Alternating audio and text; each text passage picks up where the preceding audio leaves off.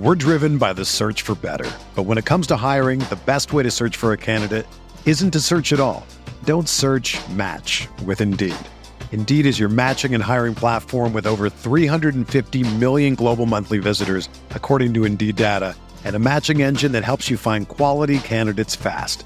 Ditch the busy work. Use Indeed for scheduling, screening, and messaging so you can connect with candidates faster.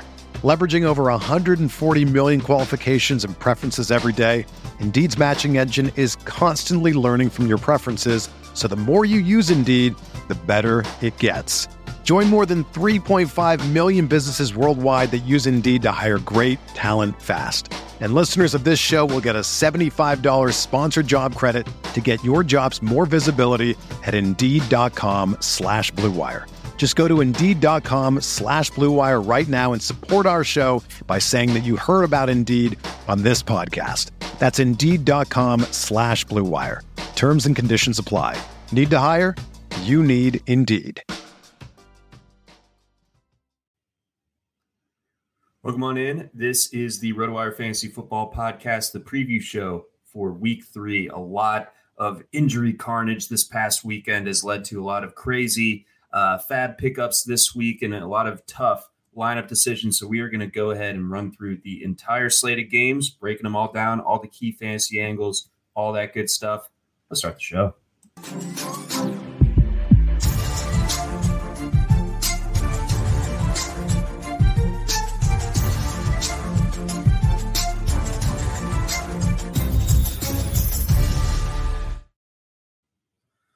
Welcome on in. This is the RotoWire Fantasy Football Podcast. I'm your host, John McKechnie. That is Mario Puig. We are on to week three already. Thursday Night Football uh, gets us started tonight. But before we, we dig into that game, uh, Mario, any crazy uh, pickups that you saw in, in your leagues this week? Uh, I, I guess mostly it's a pointed question of what was the highest bid you saw for Jerome Ford? Uh, Ford was already rostered, so I guess the next thing was Kareem Hunt, who uh, went for about forty, just under forty six percent of someone's budget. I strikes me as a bit high, but uh, you know we're we're I guess already nearing that point in the season where you have to wonder will this be the last chance that I get to so called overpay on a fab target at all? It's like maybe you'll save the money passing up on something like that and then never have anything to put the savings towards. So uh, I I think all things are pretty much permitted with with high stakes uh, early season, you know, season ending injury type speculative pickups. But uh, yeah, bit bit higher than I would have liked to have paid in that person's position. It's it's uh, good to more so be the person who already had Jerome Ford. Yeah, no, no, it absolutely is. Um, so in the fantasy pentathlon that, that Derek VanRiper puts on, um, I I I bagged up for for Nick Chubb. I you know got him for like fifty or something in in the auction out of two hundred. Uh, he was you know going to be the guy, and uh, you know Ford w- was sitting out there on waivers. I kind of figured as the the person that lost Chubb, there there's certainly no way that I can get outbid on this one. Uh, boy, was I wrong. Uh, Jeff Erickson comes over the top with an 88 percenter uh, on, a bid. So uh, not only do I lose Nick Chubb, but I don't get anything back for it, ex- except an $11 backup bid on one Pierre Strong. So we'll, we'll see how that goes. Yeah, I probably would have bid everything uh, just because I, I don't know what uh so I would have been the person with the so-called crazy bid on Ford in any given league that I would have had the chance. I would have put up everything I had to get it because uh, I'm not so worried about the the other guys on the team. Not worried about Kareem Hunt, no. but uh, it's it's just like if Chubb was your second round pick or even first round pick, the whole calculus for your team's ability to compete depends on that variable that that Brown's backfield share of some amount at least some amount, not as much as Chubb, but uh, this is the closest you're going to get to that figure. And so, yeah, I, I kind of uh, like in the league where I had Chubb, I, I couldn't get Ford. So I, I, do pretty much feel like it's like it's kind of busted now. And uh, no, no, not likely anyway. Will I get a chance to uh, you know pick someone up later who who has that sort of season saving uh, effect, or at least you know chance? It's not a certainty with Ford, but it's the only chance. Yeah, as Cher once said, if I could turn back time. I would, I would go to 89 55. Yeah. That's right, man. Um, but uh, enough uh, sour grapes. We'll, we'll get back to, to the Browns backfield here uh, in, in due time. But we, we got to kick things off with the Thursday night game. The, the 49ers are 10 and a half point favorites against the Giants. That line hasn't really budged much, uh, even despite Andrew Thomas, I believe, being out and Saquon Barkley um, being out as well. Hurts his ankle. It's not a high ankle, luckily, but um, you know, with the quick turnaround with the Thursday night game, uh, he will not be out there. So, are you buying the, this 10 and a half figure for the 49ers? They look obviously fantastic so far. They would have covered if not for a last second, uh, quote unquote, meaningless field goal for, it from the Rams last week. Obviously, did what they did in Pittsburgh in week one. And the Giants, I mean, they've, you know, they started the season in a 60 to zero hole through, through six quarters. Uh, obviously, we're able to pull off the, the, the comeback win, but how much credit do you really want to give them against the Cardinals, who may have actually had a vested interest in not winning that game? So, so it, all in all, this is just a preamble to say, what are you looking for tonight? Well, early in that Giants Cardinals game, I, I, had the thought occur to me like, wow, Daniel Jones is even worse than I thought and then they caught up and they they they won the game barely and so uh, you know i'm not i'm not giving uh, a retraction on daniel jones is bad but uh, we are at least back to daniel jones is merely as bad as i thought he was and not worse and uh, you know people uh, uh, especially when when there's a, pl- a player like jones that people have been kind of projecting hope onto so much it's it's tempting to look look at an event like this and be like, oh, he's on the upswing. The, the redemption arc has begun, and it's like, no, you don't really get redemption for falling down thirty to nothing to the Cardinals or whatever it was. It's just bad. And if you if you catch up and dodge that bullet, that's good. But you, you just used one of your dodged bullets. You know, you only get to dodge so many bullets in a year, and uh, you used one on the Cardinals to avoid going 0 and 2 after starting, like you said, going down 60 nothing is not a good starting point. No matter how you respond, it's not good. It set, it sets back your odds for for the big picture. And uh, you know they're now dealing with these injuries. You know, not having Andrew Thomas seems to me like a pretty big deal. Not having Barkley is a big deal. Don't know much about this Bredeson, but you know, being down two starters on the offensive line, Azeez and Ojulari's out too. So those are some good players. You know, those those are you know above average starters between Barkley, Thomas. I guess I don't know enough about Ojulari to make that call, but he can't be below average. He's, he's I would sooner guess above average. I was well. always a big fan of his at Georgia, but he, yeah, he always, doing, yeah, seems to be doing okay at least. Mm-hmm. So, uh, yeah, not the kind of player that a team like the Giants needs to lose with a game like this. Uh, as far as the spread goes, and as far as why the spread isn't moving more than a half a point, despite good good number of bets on the 49ers, I don't really know. I, I, the only way I can see the Giants covering that is if the 49ers treat this as like a a freebie kind of, and I don't even mean so much just sleepwalking into the game. I'm not so wor- so much worried about that, but they might not call as ambitious, especially on defense. They might not call as uh, you know exotic of play calls as they might if they were going against you know the Chiefs or whatever. So you don't need to use your whole playbook if you're the 49ers defense because your personnel advantages are so uh, pronounced, especially with a player like Thomas out for the Giants, that uh, you can kind of just run vanilla playbook and still keep the game under control. But are you going to keep it so in your favor that you're you're keeping a 10 point cushion all the way through? I guess that's the question. I would still lean toward yes, they will, because to me, it seems like just a you know an offensive line that was already struggling, being down two starters, including its best one, seems to me like the kind of thing that can you know take a bad situation and make it worse than that. Even if the 49ers are playing vanilla, because even if they're playing vanilla, whoever the you know four down linemen that's a problem for the Giants right now. It doesn't matter if they're blitzing, doesn't matter what those four guys are doing. It's like that's a problem in itself. Yeah, so it, we're looking at a, potential slog. I think the defense uh, on the Giants side is going to have to play much better uh, than, than, it has through the first couple of weeks of, of the season. Um, I guess, I guess beyond that, the, the big fantasy wrinkle um, comes in, in, the form of that Giants backfield. Um, your thoughts on, on how that's all going to be distributed? Are they going to be able to get any traction? It seems like it's fair to not expect much given the, the offensive line injuries. That and uh, I don't know what they think they're doing with the running backs. And you know, last year, uh, Daboll began the season with David Sills as one of his three down receivers, and they were scratching Darius Slayton at the time. and after like four weeks, whatever it was, Daboll realized, oh, that wait, what? That, that's backward, and he switched it, and the offense got better for it. But I worry that he's doing the same thing in the backfield now. Maybe uh, maybe he hasn't even tried to really evaluate guys like Breida and Brightwell and Gray all that much. Maybe it's he's he just looks at running back, understandably so as oh we have Barkley there. Barkley's whatever. I'll just focus on other stuff now. And you know, if if Barkley gets hurt, I'll look at it then. And I don't know what he thinks he's finding with guys like Breida and Brightwell, but they cannot play, especially Brightwell. He can't play from scrimmage. He can't do anything from scrimmage. Breida had five years ago or so a stretch where he was productive from scrimmage, and for whatever reason, it hasn't come back up, including last year. Total right. dud from scrimmage. So I think it's pretty clear in both of their cases that they just can't play, especially Brightwell.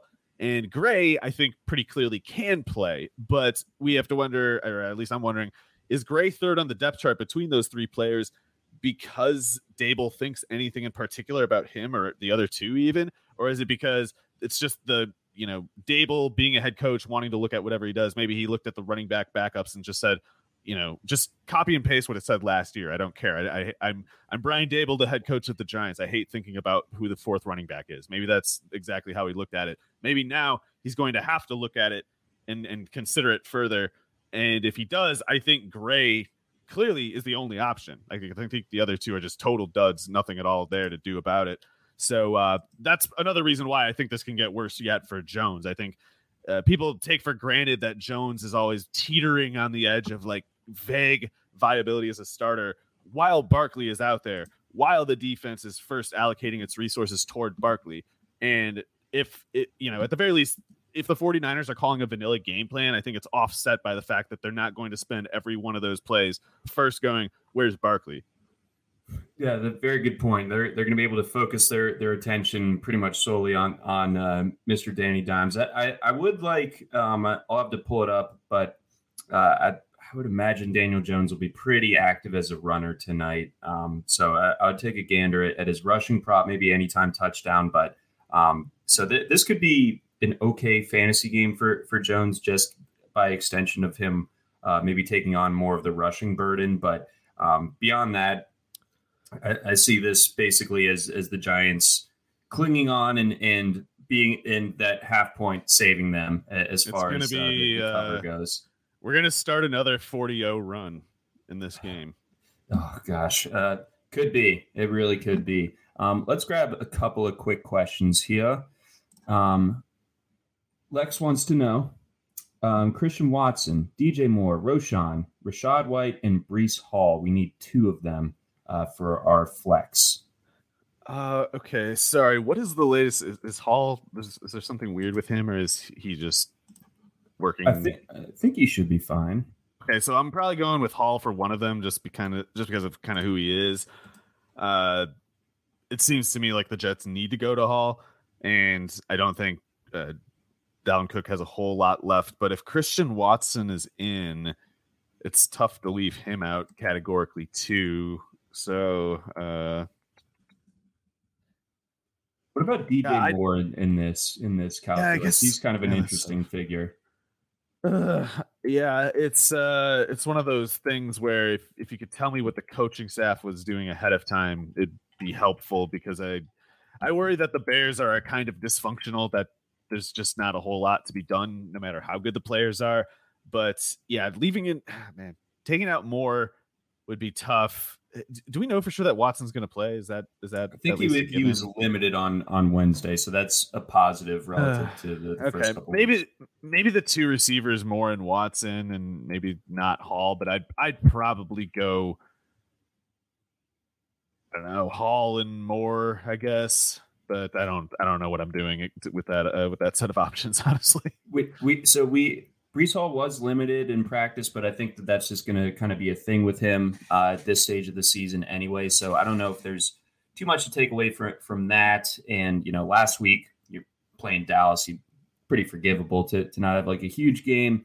Um, but beyond that, I, I think I'd probably go Watson if he's in, and uh, and Breece Hall, but um, uh, DJ Moore ne- next three. I, I think um, Roschon and, and Rachaad White are, are, two guys that I would not be starting um, from that uh, grouping.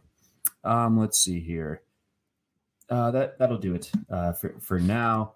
Um, let's get on to Sunday, but before then, we got a message from our friends over at Rival Fantasy. If you're looking for a place to play head-to-head fantasy football games without the huge tournaments, salary caps, or complicated game types, then Rival Fantasy is where you want to play this NFL season. From a twist on a classic game with Fantasy Bingo, where players generate a lineup to complete achievements and get bingo, to head to head fantasy challenges where you'll pick which of two players will score more points, this is the best of fantasy sports.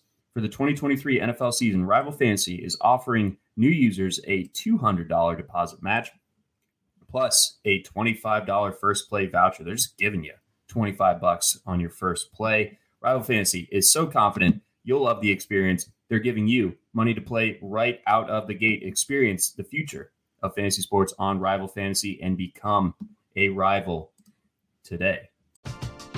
We're driven by the search for better. But when it comes to hiring, the best way to search for a candidate isn't to search at all. Don't search match with Indeed. Indeed is your matching and hiring platform with over 350 million global monthly visitors, according to Indeed data and a matching engine that helps you find quality candidates fast. Ditch the busy work. Use Indeed for scheduling, screening, and messaging so you can connect with candidates faster. Leveraging over 140 million qualifications and preferences every day, Indeed's matching engine is constantly learning from your preferences, so the more you use Indeed, the better it gets. Join more than 3.5 million businesses worldwide that use Indeed to hire great talent fast. And listeners of this show will get a $75 sponsored job credit to get your jobs more visibility at Indeed.com slash BlueWire. Just go to Indeed.com slash BlueWire right now and support our show by saying that you heard about Indeed on this podcast. That's Indeed.com slash BlueWire. Terms and conditions apply. Need to hire? You need Indeed. Another day is here and you're ready for it. What to wear? Check. Breakfast, lunch, and dinner? Check. Planning for what's next and how to save for it? That's where Bank of America can help. For your financial to-dos, Bank of America has experts ready to help get you closer to your goals. Get started at one of our local financial centers or 24-7 in our mobile banking app. Find a location near you at bankofamerica.com slash talk to us. What would you like the power to do? Mobile banking requires downloading the app and is only available for select devices. Message and data rates may apply. Bank of America and a member FDIC. When you need mealtime inspiration, it's worth shopping Kroger, where you'll find over 30,000 mouthwatering choices that excite your inner foodie. And no matter what tasty choice you make, you'll enjoy our everyday low prices, plus extra ways to save, like digital coupons worth over $600 each week. You can also save up to $1 off per gallon at the pump with fuel points. More savings and more inspiring flavors make shopping Kroger worth it every time. Kroger, fresh for everyone. Fuel restrictions apply. All right, Mario, on to Sunday. Let's kick things off at the big crab cake.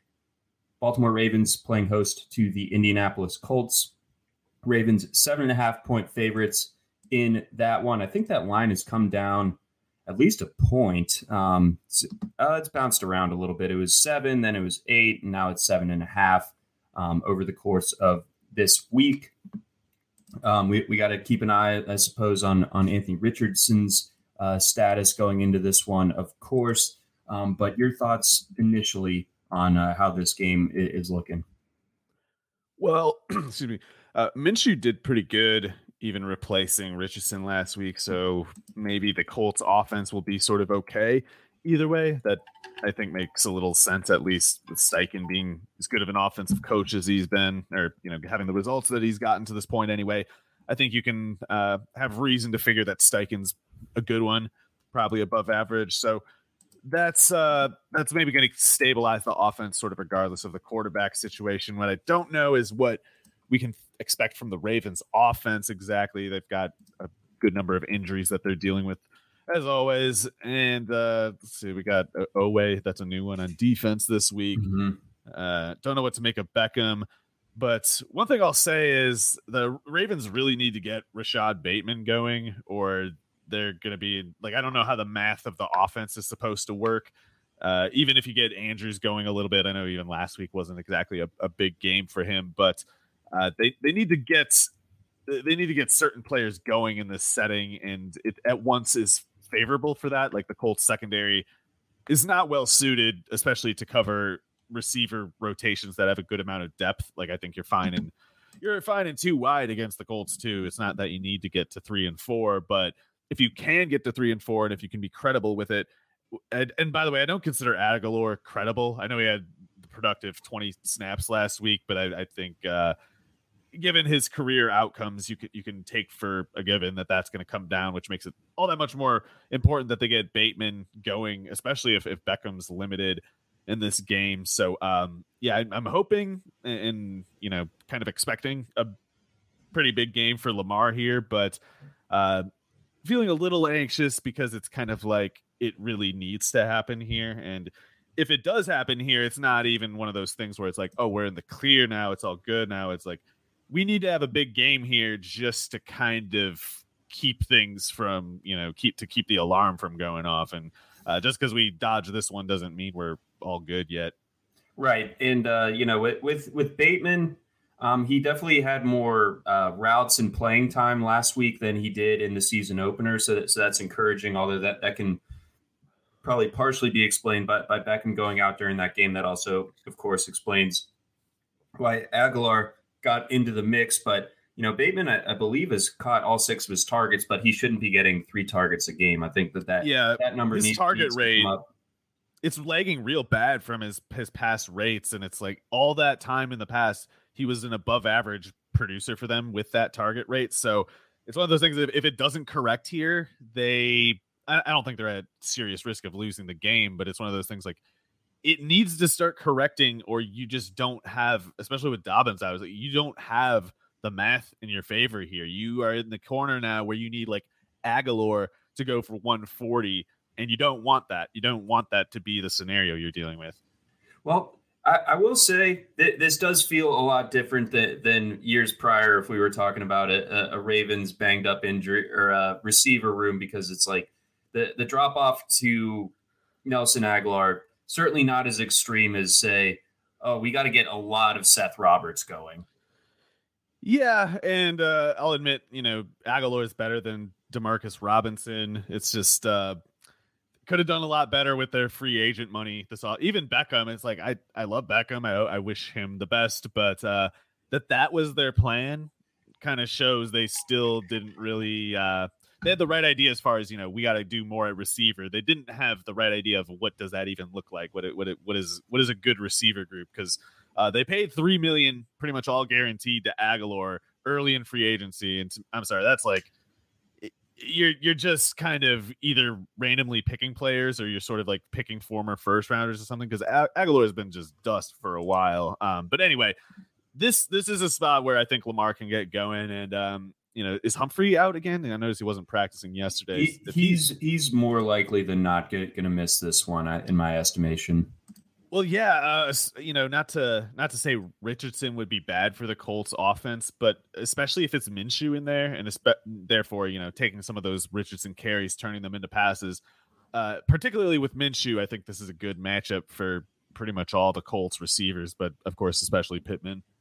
Yeah, Pittman has. I feel like Indianapolis generally has looked better on offense this year than, than I would have thought. I thought personnel wise, and you know, breaking in Anthony Richardson. I thought Richardson has, has looked very good. Um, Steichen's you know, good too. It's, yeah, it, man. It helps to have a coach that knows what he's doing.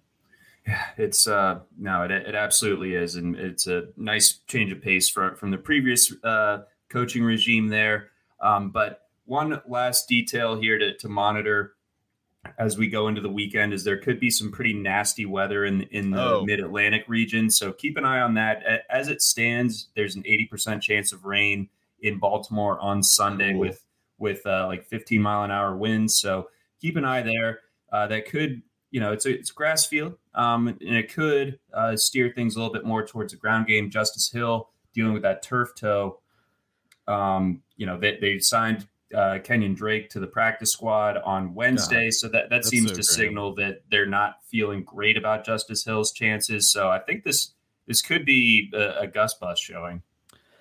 Yeah, I still uh, believe in Monken, you know, but I, I kind of feel like these first few weeks, assuming that's not GM pressure related, it's like Monken's kind of going through his early uh, 2022 Daboll phase where he's he's not quite getting who his best players are because Gus Edwards is so much better of a pure runner than Justice Hill, and uh, I know Hill can do more as a pass catcher, but it's like, man, you got to start taking those yards. You got easy yards there, take it.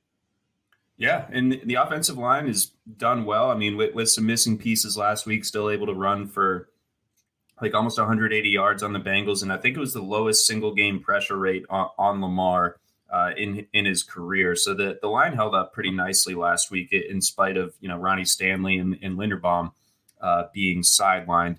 Um, let's get on over uh, to a question here. Uh, Christian wants to know uh, flex spot Nico or Javonte uh, or Josh.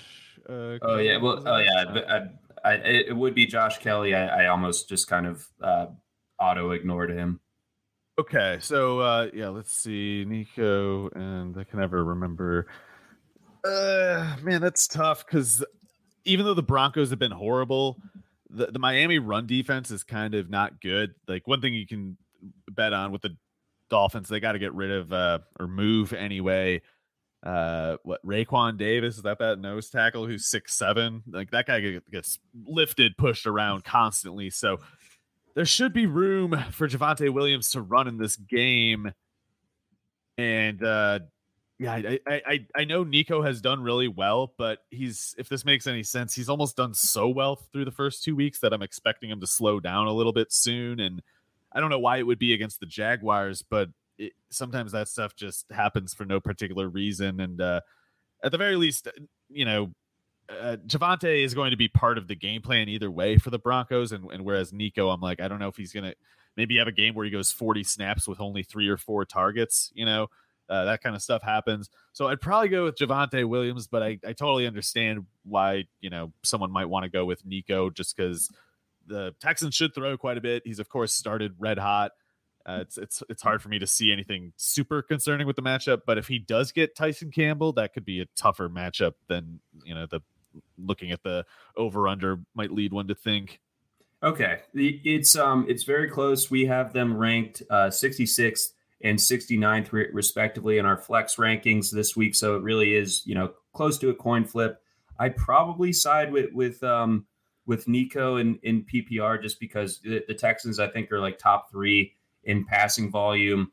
They they just seem to be down to just let CJ Stroud turn it loose and see what happens. So I, I, could see another high target volume game from Collins, even if the efficiency comes down a little bit. Um, I think he'll he'll be able to post a nice score for you. So I, th- I, think you're in a good spot either way if you're having to decide between these two. But uh, my my upside lean it would be Collins, and my um, floor lean would, would be Javonte, if that makes sense. Um, let's uh, continue on. I think we we covered everything that we needed to from that Baltimore game. Let's go Titans Browns. Browns just got embarrassed uh, on Monday night. Uh, maybe the scoreboard didn't show it, but I, I thought that was a pretty abysmal uh, showing from them for for the most part. I uh, luckily for them, uh, T.J. Watt and Alex Highsmith do not play uh, for the Tennessee Titans, so you you got to figure that's that's good. Um, but beyond that, um, let's let's you know get into what everyone is thinking. Um, is Deshaun Watson going to turn things around? Which one is he? Is he the the one from the first week, or, or more so the second week? And and how do the Browns recalibrate after losing Nick Chubb? Well, I think Jerome Ford's the clear guy for now. I know they signed Kareem Hunt, but I would sooner attribute that to limitations with Pierre Strong. If anything, uh, Jerome Ford not able to take on the volume that Chubb would, not going to maintain the efficiency. You know, uh, he had that really explosive game, of course, against Pittsburgh, but that was his first, uh, the first bit of daylight he's actually found as a runner in the NFL at all. So it's it's uh, it's not going to be the five yards of carry over twenty x you know carries like like with Chubb it always was. Uh, however, Ford should still be something like a top 15, top 20 kind of fantasy back, in my opinion. Like he's seems like a totally decent player. He would have started over Brian Robinson at Alabama if Ford hadn't transferred to Cincinnati, and uh, you know he might have had a he might have been a higher draft pick there for all I know. uh, rather than going in the fifth at Cincinnati. So uh, I think Ford's pretty good. He, he's he's uh, got a pass catching skill set too. So it, it's one of those things where he should. Uh, it should be easy for the Browns to sort of leave him on the field for 40 snaps a game. There shouldn't be many situational things that lead them to question that. There should just be like, you know, Ford's an option most of the time for for pretty much any play call. So uh yeah, I, I, I'm not so optimistic for Kareem Hunt, but yeah, there should be some slack. I don't know, six to eight carries or whatever uh, with Ford that didn't exist with Chubb. Uh, as uh, as with uh, as to Deshaun Watson, I have no idea. Uh, that guy, uh, you know, I, I hoped that he would bounce back this year, and I thought that he would, but part of that too was like I, I thought Nick Chubb would be the running back, and so uh, with no Jack Conklin at right tackle, no Nick Chubb at running back. I I don't make that leap of faith with Deshaun Watson as easily now, you know, as as I would have with those two other players being present. So I do think it's possible that Watson still gets it together. I think the Cincinnati defense in week one, I, I think they're a good defense. So I can kind of excuse the bad game there. And the Pittsburgh defense, you know, they like you said, they got those two pass rushers who can go over a sack a game over a, a whole year that's uh, you know going to Pittsburgh, the the the, the whole just environment of your star running back having a gruesome injury like that. I don't know if that kind of just wrecked the whole, you know, the focus level, everything. I don't know, but I don't have nearly as much optimism as I did, you know, a week ago, two weeks ago. And if Watson can't get going against the Titans, it's you know not going to happen because one thing I'll say about Ford is is uh, he probably can't run on the Titans. You know, that's more of the kind of category that only Nick Chubb can really do stuff like that. So uh, I'm not expecting a good game from Ford here as a runner, and that makes it more important yet that Watson does well as a passer. And you know, it's it's uh, it's something that if I had to call, I'd say he has a better game this week than the first two, but not because I really have any great idea why. Yeah, it's um, yeah, it's not looking great for for Cleveland. Things were looking so good after after the first week, but you know, last, last week was um, a, crash back back down to earth. On, on the Tennessee side of things, um, what do you think? What do you make of uh, Derrick Henry playing sixty percent of the snaps and, and Tyjae Spears playing forty five? Well, Henry's one of those guys who uh, he gets the ball so often that he doesn't need the snap count that other running backs do to get as many or more carries, and they're also targeting him a lot more rapidly than in the past. So even last year, they were targeting him more than they had in previous seasons. That was 40 targets on 619 snaps. He's up to seven targets on seven on 70, 74 snaps. So he's we'll see if they maintain that, but he's doing about a target every 10 snaps, and that's in addition to getting 25 carries on 46 snaps, you know. So they're giving Henry a bunch of work, and it seems like the snaps that are going to Spears, uh, not that they're not, you know, touch plays. Spears is getting the ball too, but it seems to me that it's just kind of uh, like they they targeted a certain number of snaps each week where they want to just get Henry off the field. Uh, I guess to get him more rest, basically, but it's not seeming to affect his uh, you know touch count. So Spears is interesting as long as he's playing that many snaps. I, I don't know what I expect it all to look like. It's it's hard to uh, it's hard to evaluate this Titans offense in generally uh, in general because their offensive line is so bad, and it's it's uh it's probably going to define their whole year. Uh, it's already you know been a big storyline for them. It's just it's kind of gotten pushed aside by uh, some of the other things that have gone on in the first two weeks, some of the you know some of the the drama of the first two weeks. But when you know the when the sample size gets bigger and people are looking at the uh, Tennessee season as a whole, it's just going to have this recurring story of the the whole way through of like, oh, the offensive line, you know, that the offensive line is is the story, uh, and it's not good. They're they're all really bad. So I Tannehill basically can't function, and we're not really getting a good look at the quality. Eh, we're not getting a good number of like quality targets for everybody who's running routes, and, and that includes Spears. So He's got six targets already, which is pretty good usage for 55 snaps, but he only has three catches for seven yards. And, you know, that you need to see that sample improve. But based on what he's done so far, it's like, you know, he he maybe could have done a better job. I don't know, but the the target quality is so bad you can't even really evaluate what Spears is doing with it. No, that, that's that's very true. It's been you know pretty rough, I, I, I, could say for for Tannehill. Uh, th- thus far, he was efficient last week, if, if nothing else. So that that's they might set a record. They might set some kind of record for like the most hits taken while you know having a pass attempt volume like some offense from the '60s.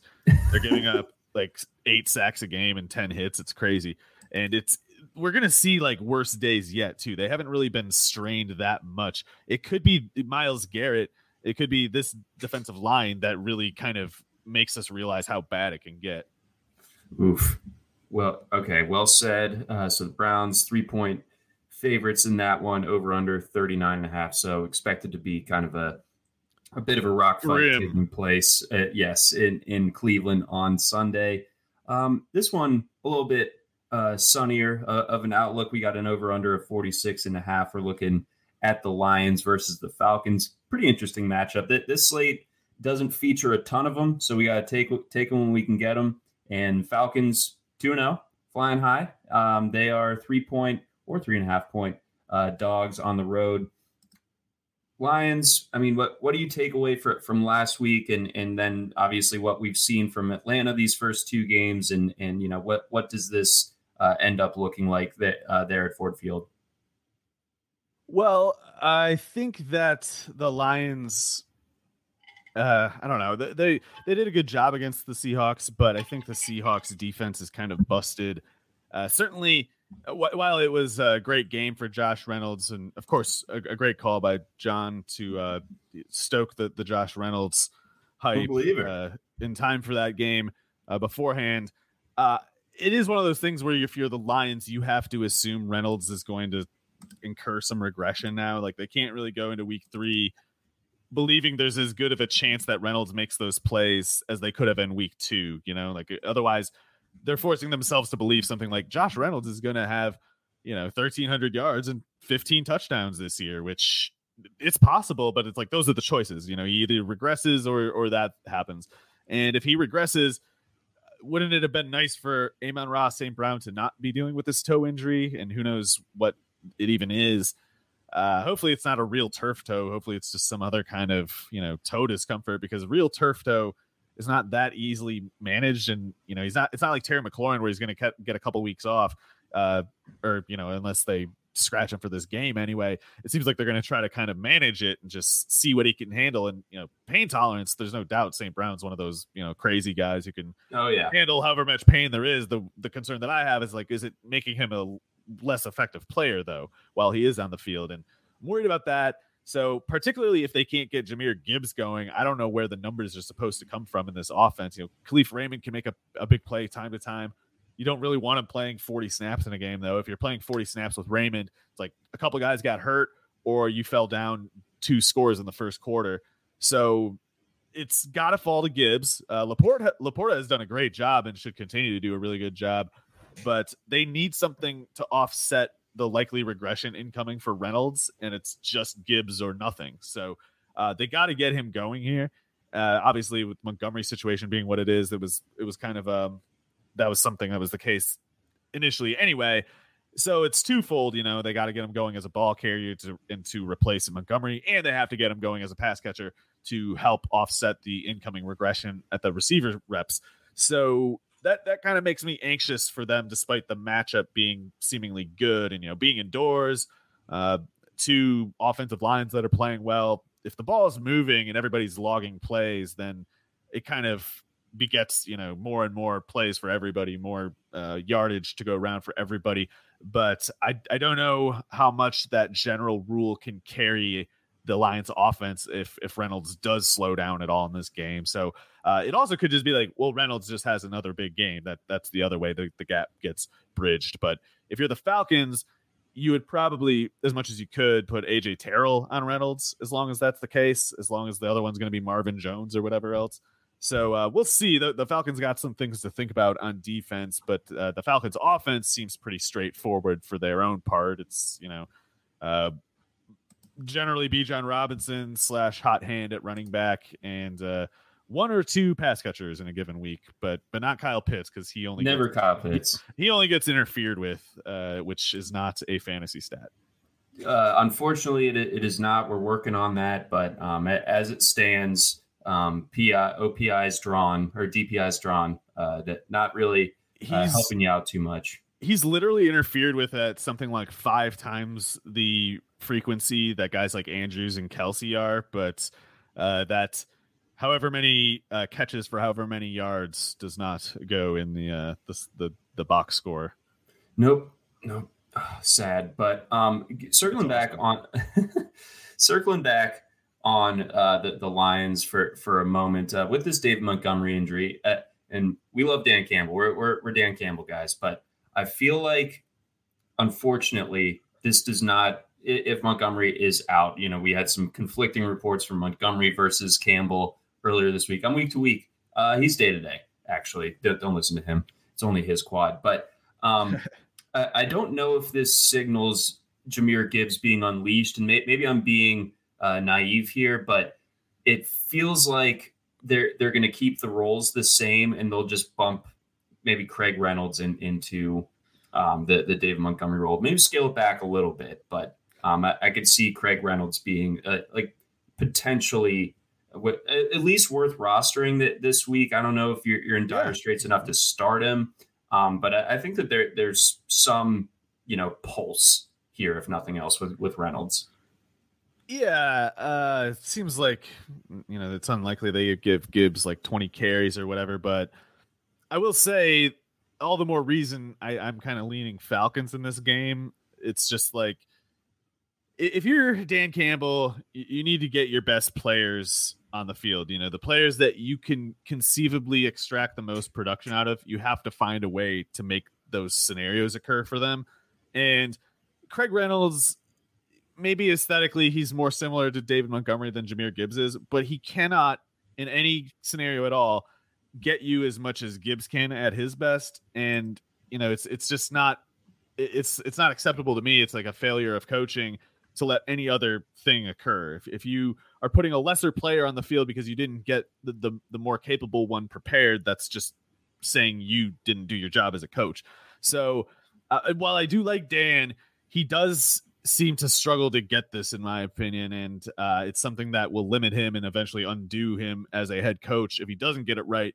But it's as simple as this: we saw what D'Andre Swift did with the Eagles last week we know that the Lions already had him on the roster and traded him for a fourth round pick. And then they spent an 11th overall pick on a player who ostensibly was supposed to replace him, and they haven't even gotten him ready to do that. They're, they're going with maybe Craig Reynolds, as you were saying, instead of him. You, as a person allocating a team's resources, cannot expect to win doing things like this. And if you, for some need, some re- reason in your mind, need to get rid of Swift, uh, because you decided he can have 160 yards for another team but not yours, then you are very, very specifically, you know, pinpointedly naming yourself as the issue holding back the team from producing the way that it could but hasn't. So uh, I hope Dan gets it together and understands that it's not as important about it's not as important what Dan thinks or what Dan feels like about a practice rep in training camp or in, in the practice in the week. It's not a, it's not as important the way a guy finishes a rep as much as what that guy is capable of. And it's your job to get him to that point, whatever it is. And if they're looking at it in a way where Craig Reynolds is a serious option for them over Jahmyr Gibbs, they're not winning many more games this year.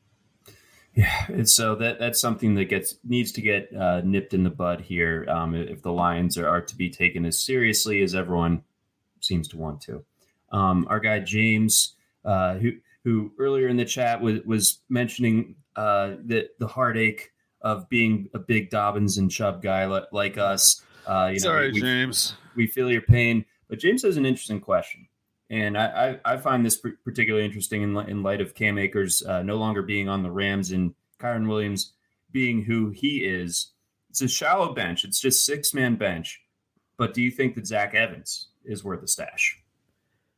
Well, the Rams, who do they have? Ronnie Rivers and Kyren Williams. That's the only other running backs they have other than Zach Evans. I believe so.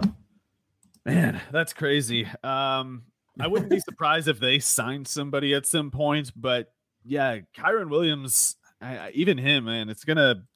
They're kind of burning him pretty hot right now, and I wouldn't be surprised if he he runs out of steam. Certainly, he's not going to keep up the general level of production that he has. So Uh, Zach Evans is the best pure runner between himself, Williams, and Rivers. However, I'll give this to Williams. He's very good on passing downs, and so is Rivers. So yes. the problem is we need at least one of those guys to get hurt for Evans to not just get some number of carries, but to get some number of carries and basically no target opportunities.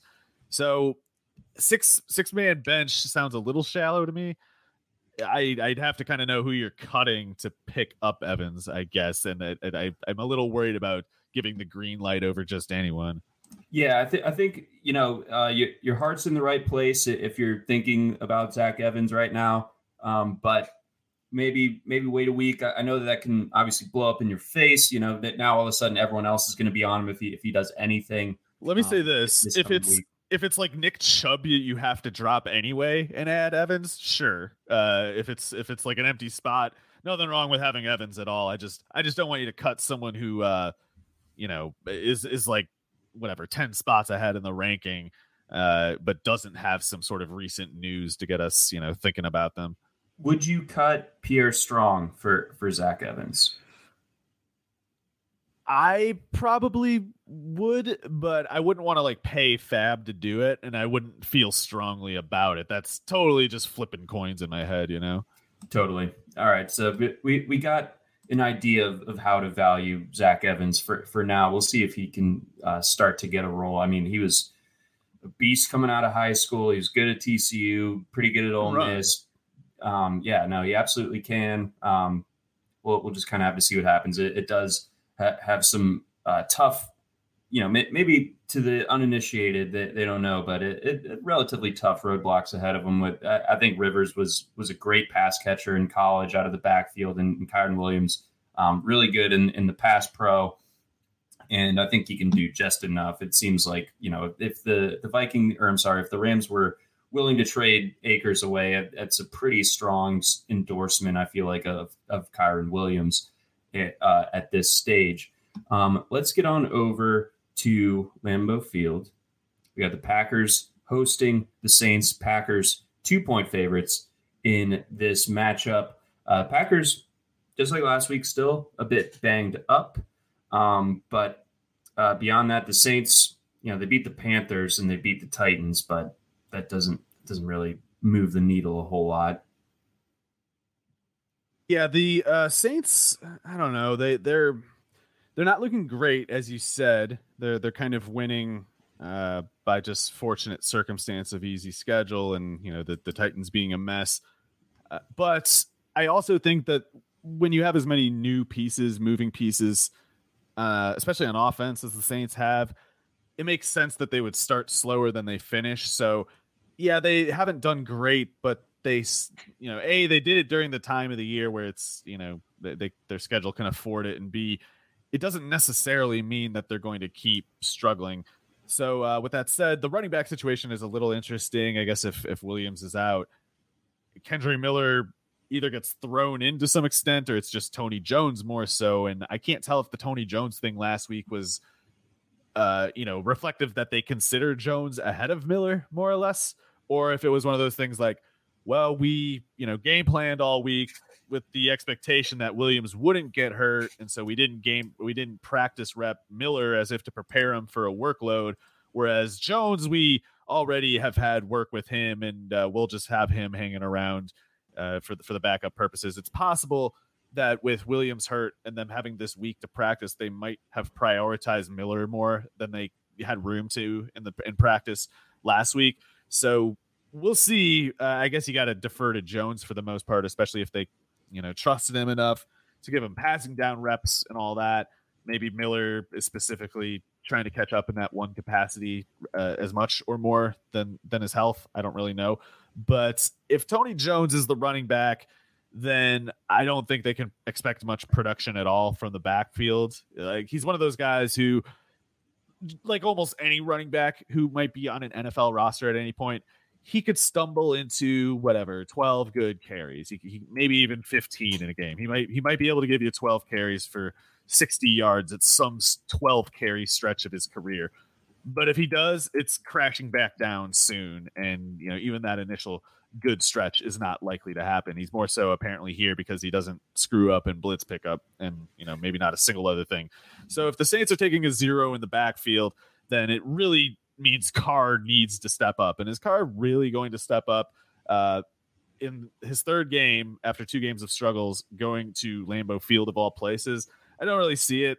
So I can imagine the Saints kind of laying a dud here. And uh, aside from the Olave can't be stopped disclaimer, I don't know that I expect anything on this offense uh, in this particular game. Uh, as much as Thomas, Shaheed, I think Johnson's been totally decent too. Like those guys are all good, but I think Carr might drag them down here. Yeah, it, it's it could be a tough spot. Um, I, I, feel like the the Packers defense is better this year than, than it was certainly uh, last year. Um, we'll, we'll, see what's up with Aaron Jones. I don't believe he was practicing on Wednesday, and Christian Watson, um, of course, still uh, has yet to make his uh, 2023 debut, and he was a uh, limited uh, participant on Wednesday. So we'll, we'll see if he's ready to rock. Um, Matt actually has a question about him. Uh, would you feel comfortable uh, rolling Christian Watson out there if he is active uh, on Sunday? Yeah, I mean it depends on what the alternative is, but it's it's a how do I explain it? It's it's a little bit weird of a matchup for for Watson, but I think it ultimately might be an okay one. It's it's difficult in a way because Marshon Lattimore, uh, Paulson Adebo, Alontae Taylor, they're all tall and they can all really run. So Watson's normal advantage is that he's tall and is faster, and those corners are kind of built specifically to counter a receiver like Watson. However, if if we're right to think that Carr maybe struggles in this game, then uh, the Packers could have the ball a lot, maybe even in, in good field position. And AJ Dillon, meanwhile, I mean, Aaron Jones wasn't in practice as of yesterday. I don't know if that maybe that'll change, but particularly if Jones is out, then the Packers' only option is to basically run into, you know, bang their head against the wall with Dillon to maybe no particular effect. And the other option is to kind of just start chucking the ball. And I think there, what it might look like in practice is if, especially if Jones is out, they kind of lean on Dillon a lot. They run a lot with Dillon, not necessarily expecting much but doing it just so they can make as high of a percentage of possi- as possible of Love's pass attempt volume to be play action deep shots to Watson. So he if, if he's getting that that could lead to more target share than usual, which would hopefully offset, you know, maybe any decreased efficiency in a tough matchup. But if Watson gets, you know, eight targets on 55 snaps, he could end a game with something like two catches for 60 yards and a touchdown in which would in a way look like a struggle, but still have you know he just needs that one big play, and I, I think the Packers kind of really need it in this matchup. Yeah, I think so as well. The the alternatives, uh, just for full context, would be Watson versus uh, Zay Flowers, Christian Kirk, or Josh Kelley, provided that Austin Ekeler is out again. Uh, sorry, who do the Chargers have? Oh, they got the Vikings. They kind of suck. Um, mm-hmm. well, if if if Ekeler is out, I might go with Kelley of that group just because, you know, any running back who's starting and going against kind of a bad defense is oftentimes valuable in fantasy. But otherwise, I'd lean. I, I guess particularly if the weather's really bad in Baltimore, then I'd, I'd lean. I think Watson after Kelley, but I, I don't yeah. feel strongly about it either way. Okay. All right. So I, I, would start Watson if if he's ready to go, and then um, probably probably Christian Kirk se- second. Um, just be uh, because I think the matchup is you know pre- pretty good awesome options there. Yeah. Yeah, definitely. And then real quickly, uh, yay or nay on uh, stashing Wan'Dale Robinson. NFFC, uh, so deeper bench. I kind of like it a little more in NFFC. That full point PPR helps Wan'Dale.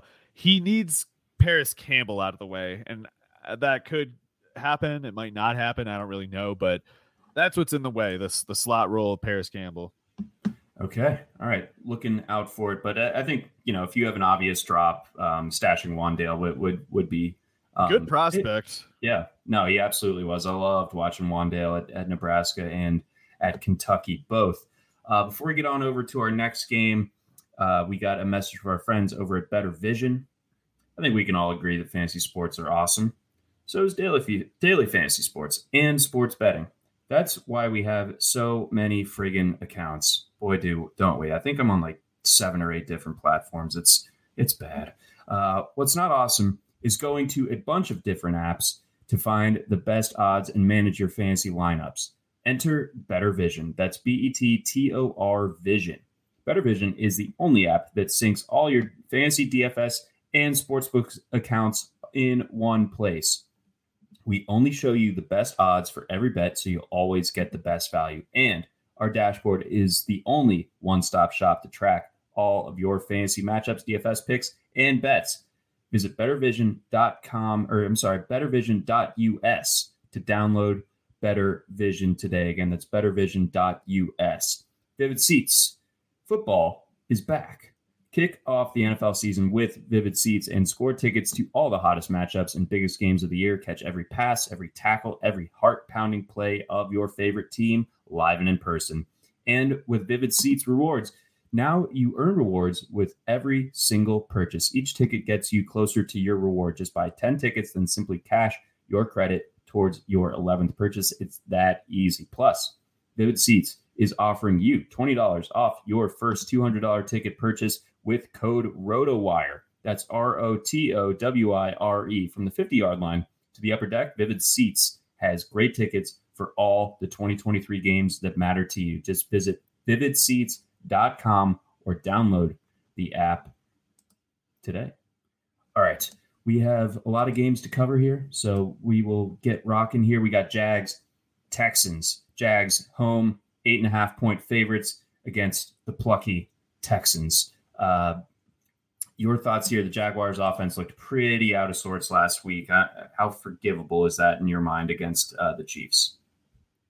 I think the Chiefs' defense is good, but it's still a bad look for the Jaguars. I don't know what explanation there really is. I know there there was a couple drops for Christian Kirk that kind of led the offense to sputter a little, but it's not enough to explain the sum of dysfunction that they had.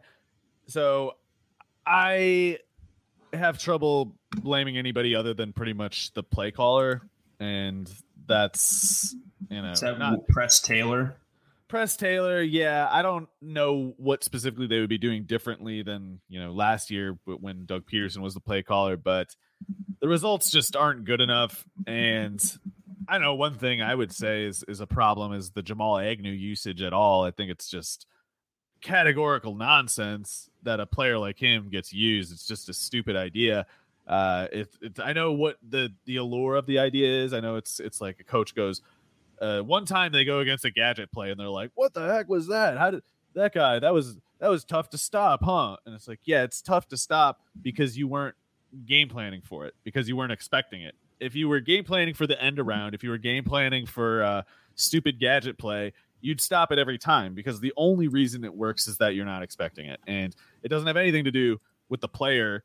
Uh, it doesn't warrant scaling up a player's role because they did a good job on a trick play. That's just ridiculous. And so what you have with a guy like Agnew is you're giving him 15 to 25 snaps a game that go to complete waste. And the one times that he does anything productive are the time that the defense just kind of forgets that he's out there, which they stopped doing once you start putting him out there 15 or 25 times, when you start putting him out there that much, they start going, Hey, you know that guy who doesn't block ever, who they only immediately give a screen pass or an end around whenever he goes onto the field? He's on the field now, guys. And so you get, you know, plays like Agnew just dropping that ball in the backfield for the fumble. You get a lot of plays where uh, the defense is just on it. And it turns out they ran this scripted play right into the defense's teeth because the defense knew it was coming on the basis of that guy being on the field at all. So they got to cut that out of the offense. They're not good enough to waste 15 snaps a game like that, like they have been. So with even with that said, if they if they remove Agnew, they got more problems to figure out still. And to me, the solution is as simple as like you just keep throwing at Ridley and Kirk and you give the ball to Travis Etienne. And that is they, they don't do a good enough job, in my opinion, of using the, the Etienne's carries in a situationally advantageous way. Uh, they seem to waste a lot of his reps on stupid play calls and, and in situations that you know they they they need at certain points of the game to make plays more urgently than they do others, and I don't know how good of a job they're they're doing of of making sure their assets line up for for those considerations. Um, maybe they've just struggled for no reason at all. Maybe they're just going to have some good luck now. I don't know, but uh, it's either that or it's like they need to get Etienne the ball more because uh, something is out of balance otherwise, and and just the idea of like, oh, we'll we'll get we'll we'll call some cool new looking plays like that's not really your issue. You have like a foundational problem. Is Houston going to be the team that, that cures what ails them though? Well, Stingley being out certainly, uh, I'd say that it helps, but it more so kind of just leaves the Jaguars with fewer excuses, and it's uh, it's not going to be handed to them. Like they need to actually make the plays, and you know, Steven Nelson, Tavierre Thomas, those are still two other good corners for the Texans. So uh, the Jaguars, maybe they've kind of failed on the basis of bad luck through two games. I don't know, but they they can't really just expect this to be like an easy setting. You know, they they they need to actually play well for their own part. And if they don't, uh, they could lose this game, even though it seems kind of hard to believe. The, the reason I think they won't is more so to do with the Texans' offense dealing with some difficulties on the offensive line.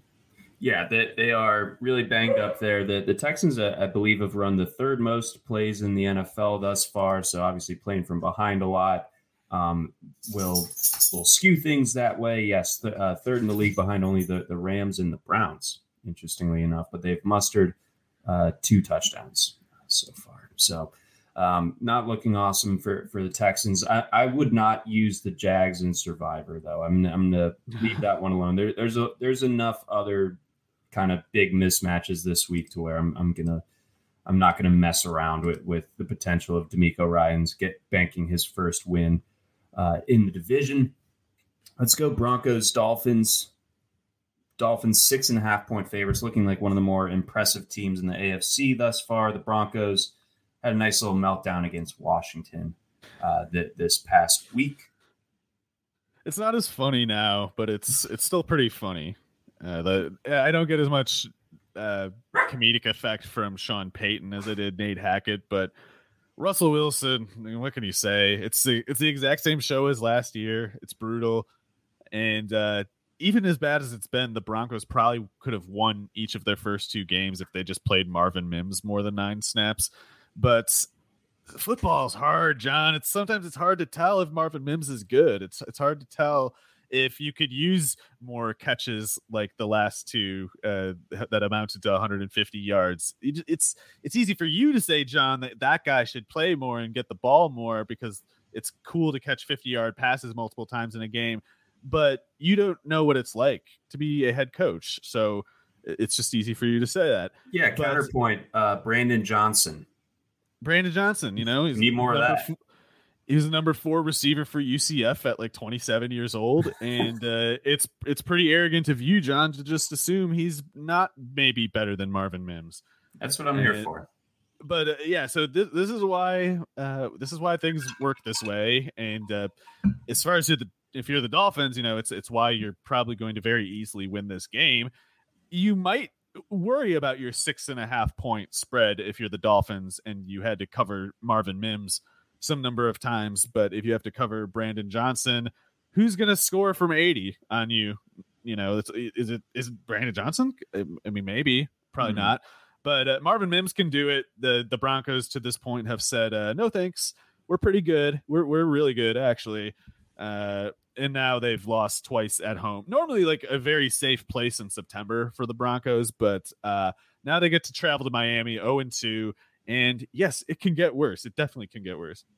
Oh yeah, and like uh, I just remember, I guess it, it might have been this week a year ago when the when the Bills went down there and it was like a zillion degrees on the on the road sideline uh, in in Miami. It'd be pretty hilarious if if the Broncos get blown out in week three because they uh, they're the ones with bad conditioning or something. Just they're gonna they might i said the cardinals would go 0 and 17 but it might be the broncos. They they might be in a deadwood style uh thoroughfare fight for that 0 and 17 it um you know to, to your point on on payton uh yeah not, definitely not the most sympathetic figure and certainly hasn't like helped that that cause uh since taking over for the Broncos. He might bail, dude. He might just bail. They He's might like, have "You know traded a first rounder for that. Good. Ah. Nice job, George Paton. Killing it, George.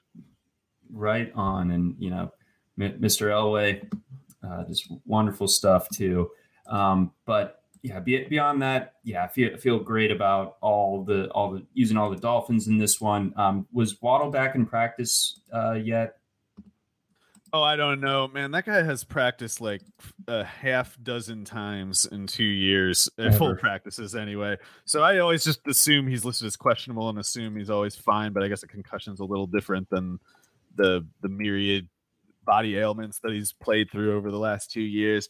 Um, see. So not getting anything new for you. I'm not sure what to think about that. But if, if Waddle were to miss the game, I, I think the Dolphins would be fine. But admittedly, I get a little bit more concerned about that six and a half if if there's no Waddle, just because I don't know other than Tyreek Hill where you get yardage out of this offense. I know Raheem Mostert had a really big game. river Cracraft. River Cracraft, simple yeah and our backup running back is Erik Ezukanma. But I think, uh, yeah, you need you need Hill to have a monster game if Waddle is out, or else I, I don't really see how the Dolphins cover unless it's a defensive touchdown. yeah it, again it, it, for for our, everything that you look at for this game would steer you towards the the dolphins and therefore give me the broncos plus six and a half just bathing in the mud over here. It could if if Hill doesn't go if Waddle is out and Hill does not go over 100, the the Dolphins could be in a little bit of trouble, but the, it would definitely be because the under hit. It- yes absolutely. And the the over under in that one 48 and a half. Let's get to another um high total game this week. Uh, this one i believe that the highest uh, by a decent little bit. We have the chargers going to minnesota to face the vikings um split action uh, over here. PointsBet has the Chargers as one point home or uh, road dogs, and FanDuel has the Vikings as one and a half point uh, home underdogs. So a little bit interesting how the books uh, are viewing this one. These are two teams that I love to bet against.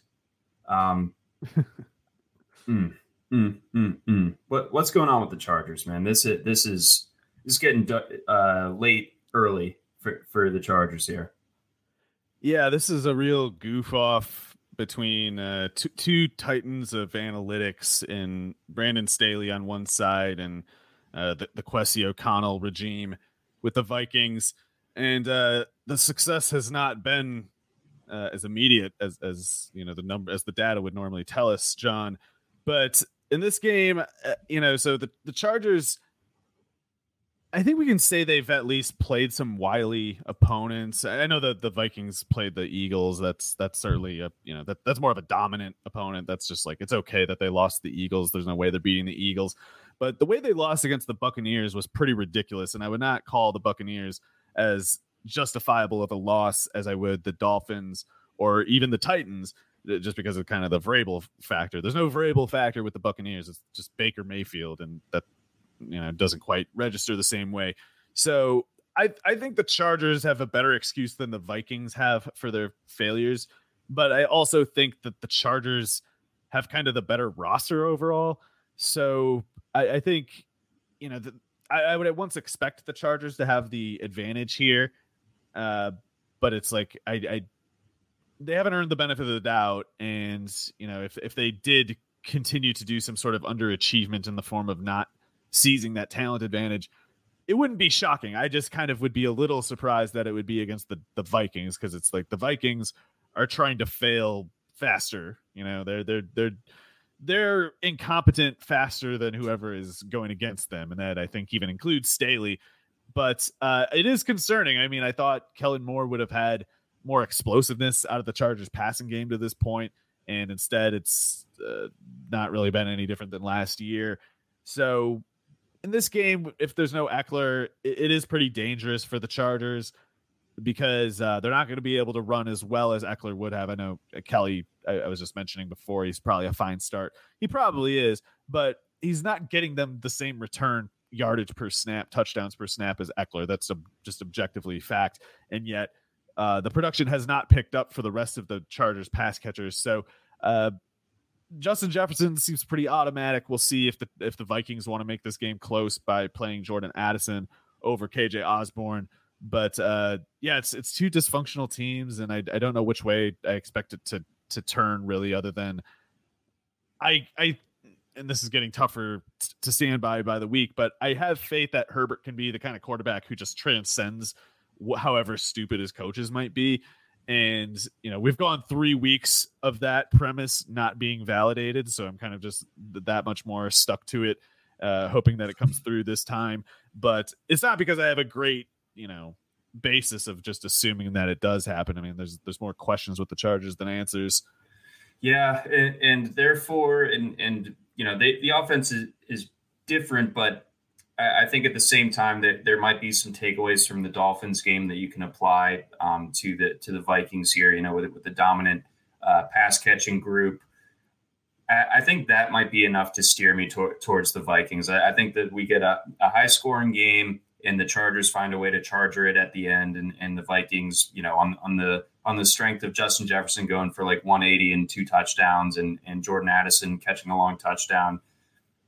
I've give me the Vikings here as as uh, yeah, I'm very interested in this game, but I, I think both these teams are uh, on a road to nowhere. Yeah, agreed. Uh, one thing I gotta say, I guess uh, the Cam Akers trade definitely oh, yes. bad news. Definitely bad news for Alexander Mattison, just because um, part part of why I was okay with Mattison was that I knew Ty Chandler can't play.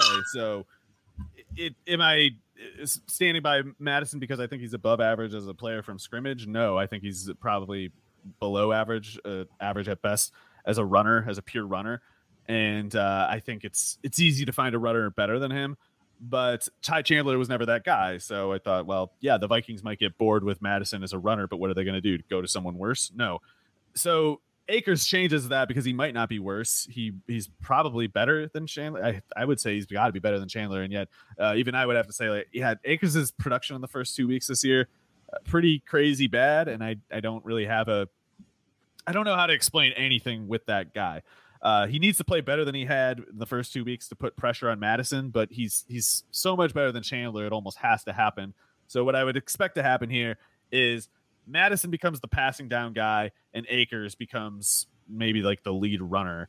And what that would look like in an offense that doesn't run the ball very much is both players lose because Akers still can't get targets, and Mattison, while he would get targets, needed something like you know 15 carries a game to make up for averaging only around four yards per carry. But one thing I got to say otherwise though, Mattison has been fine.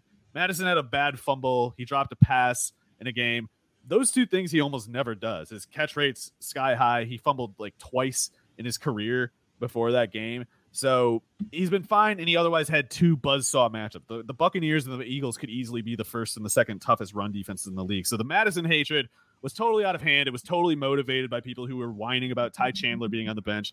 Uh, yeah, it turns out we all lose, and uh, yeah, welcome to Earth.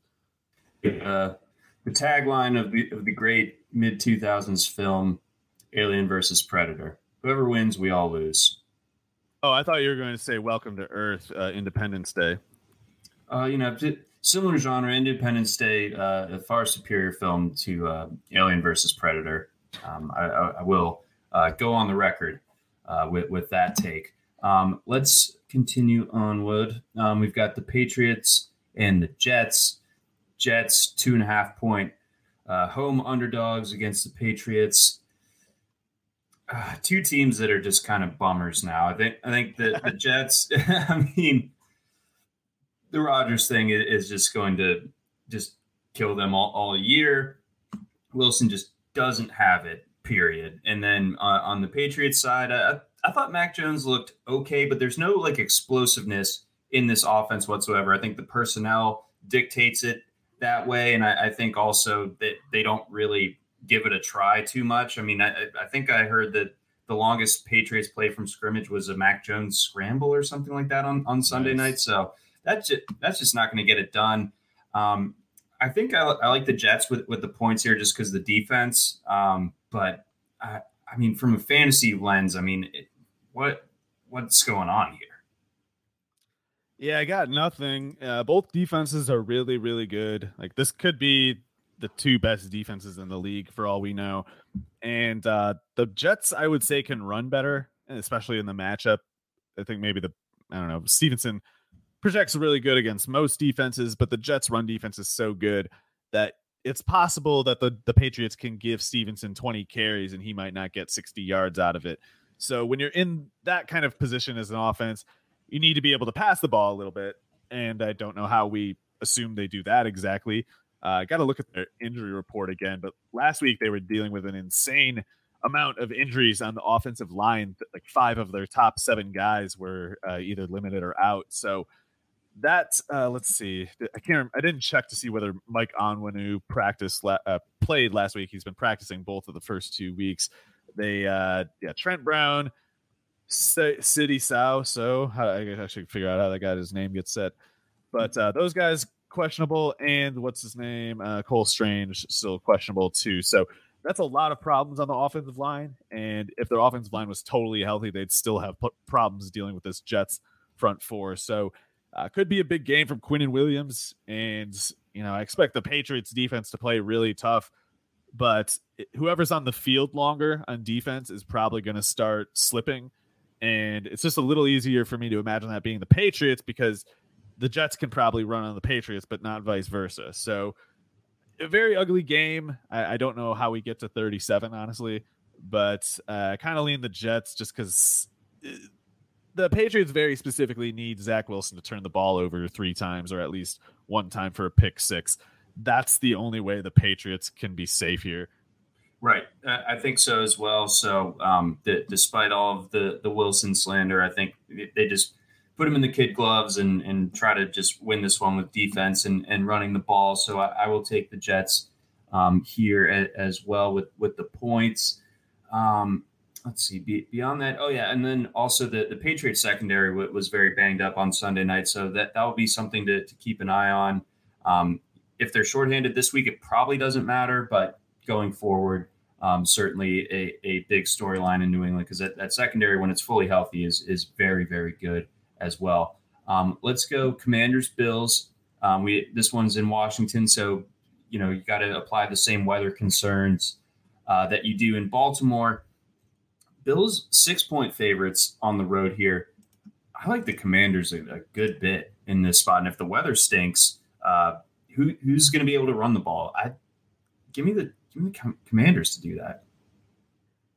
Yeah, I would normally agree, but I I think Brian Robinson's real bad. I know he did uh, got good numbers against the Broncos. I think the Broncos were just dead defense, uh, whereas the Bills, especially in the rain, I think the Bills could play tough defense against the run. I know normally they they're not the toughest run defense, but I think that's in part because uh, their whole defense is doing like a money ball kind of thing, and they they kind of uh, they patch up some of their weak spots in the secondary by not prioritizing the run defense. So if they're not prioritizing the pass defense, and if, if it's rainy and you're against Washington, I don't know why you would.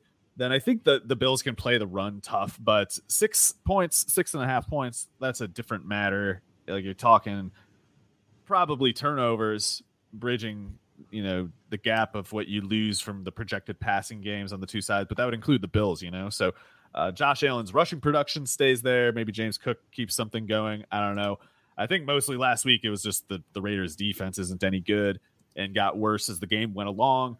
Uh, I would expect Cook to struggle, especially if it's a close quarter game, especially if it's a messy field. I don't think you can bank on much from him. So, what I'm getting to is kind of like Josh Allen's rushing projection versus Brian Robinson's. And I think I prefer Allen's. Oh, hmm. well, no, I could, but not for six points. I guess. I guess not six and a half points. That's uh, I need Howell. Well, the, actually, the, the, maybe I do like picking the Bills to cover because Howell has been bad about avoiding sacks, and if he holds onto the ball in a rain game, that's turnover. You know, time proper that, proper noun trademark.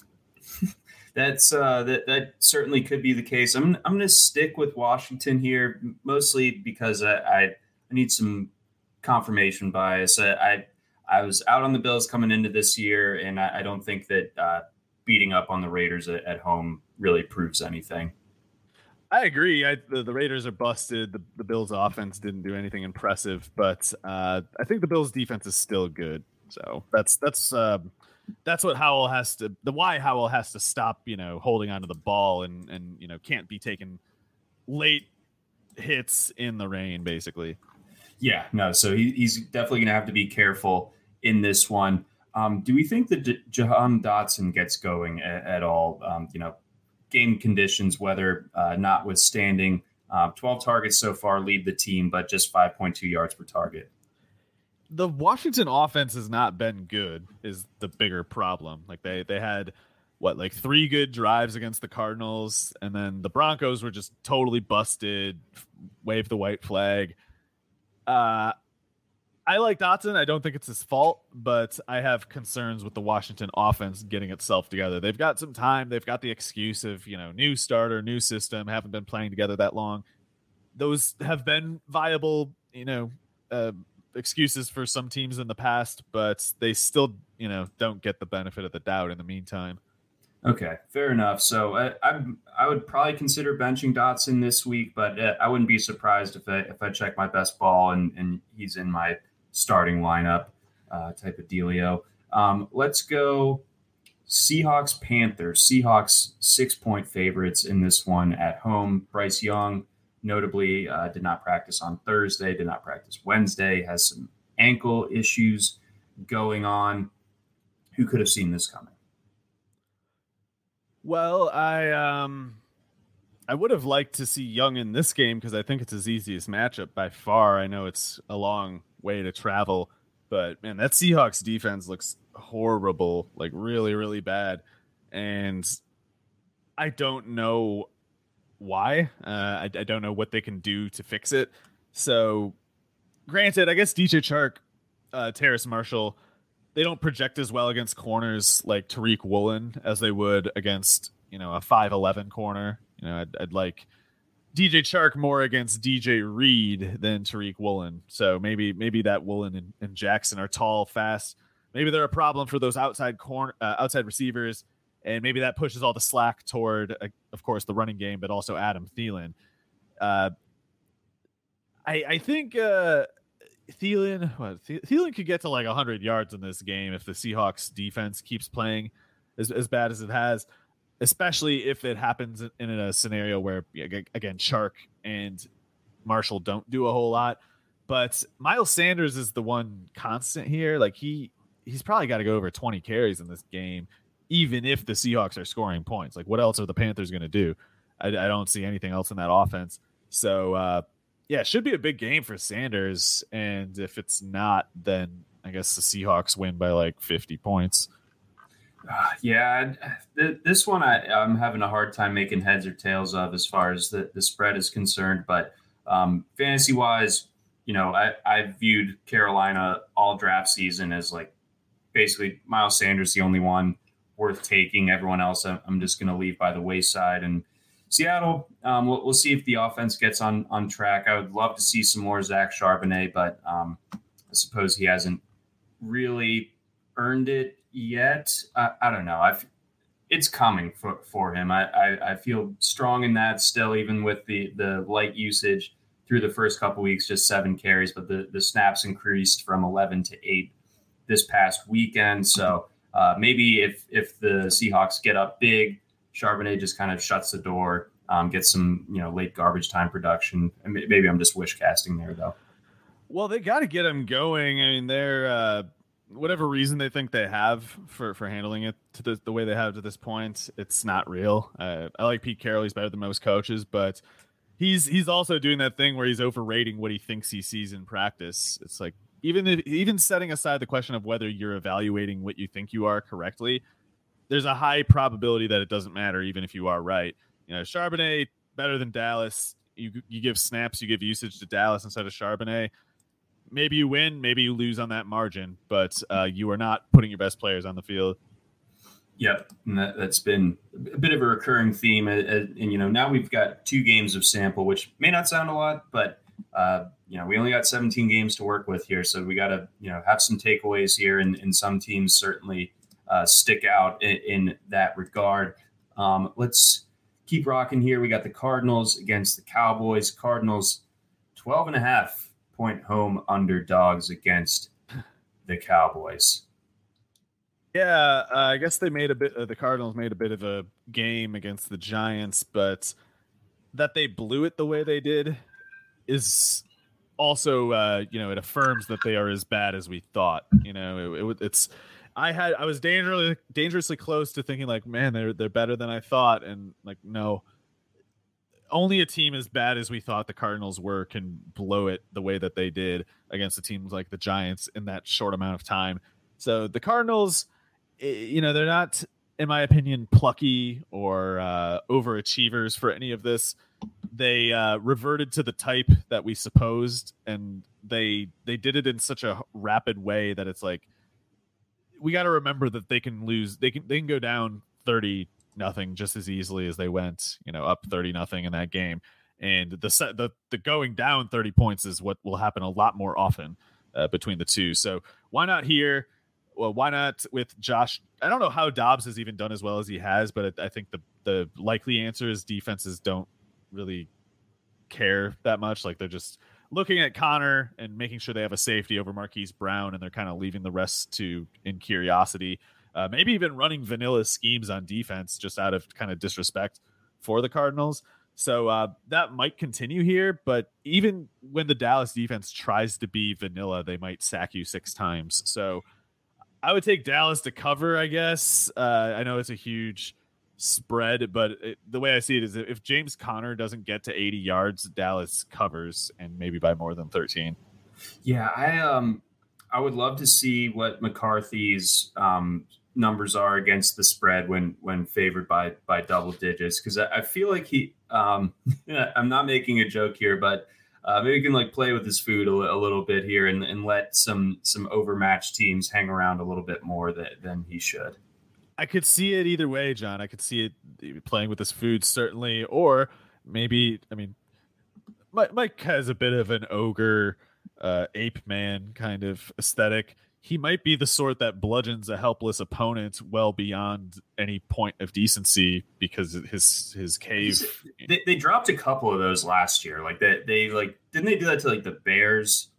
Like just uh, like I can't remember, but they they kind of did it by accident to the Giants. You know, so it's like they could.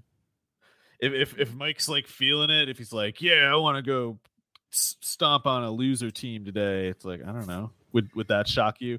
We have to we have to do a lot of psycho uh, psychoanalysis uh, uh, on this on this analysis. Sorry, on this on this podcast because uh, it's not that interesting to talk about uh, the actual matchup of of the Cardinals and the the Cowboys. We have to wonder what's going on in that noggin of Mike McCarthy's. Much more interesting.